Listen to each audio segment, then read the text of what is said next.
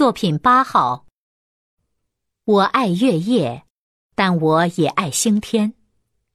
从前在家乡七八月的夜晚，在庭院里纳凉的时候，我最爱看天上密密麻麻的繁星。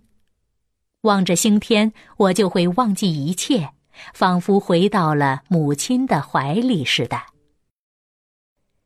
三年前在南京，我住的地方有一道后门。每晚我打开后门，便看见一个静寂的夜。下面是一片菜园，上面是星群密布的蓝天。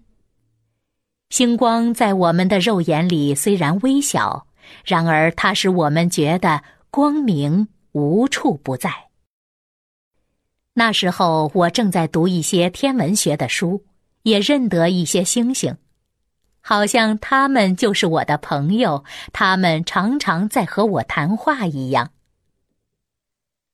如今在海上，每晚和繁星相对，我把他们认得很熟了。我躺在舱面上仰望天空，深蓝色的天空里悬着无数半明半昧的星。船在动，星也在动，它们是这样低。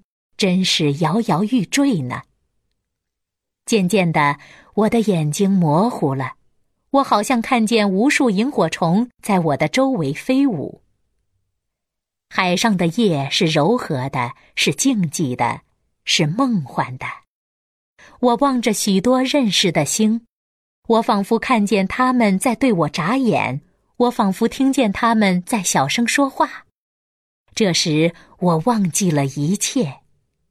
在星的怀抱中，我微笑着，我沉睡着，我觉得自己是一个小孩子，现在睡在母亲的怀里了。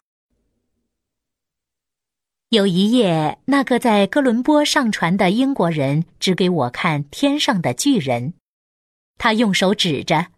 那四颗明亮的星是头，下面的几颗是身子，这几颗是手，那几颗是腿和脚，还有三颗星算是腰带。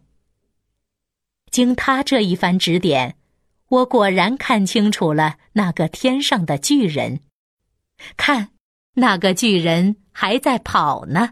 登录微信，搜索“上山之声”，让我们一路同行。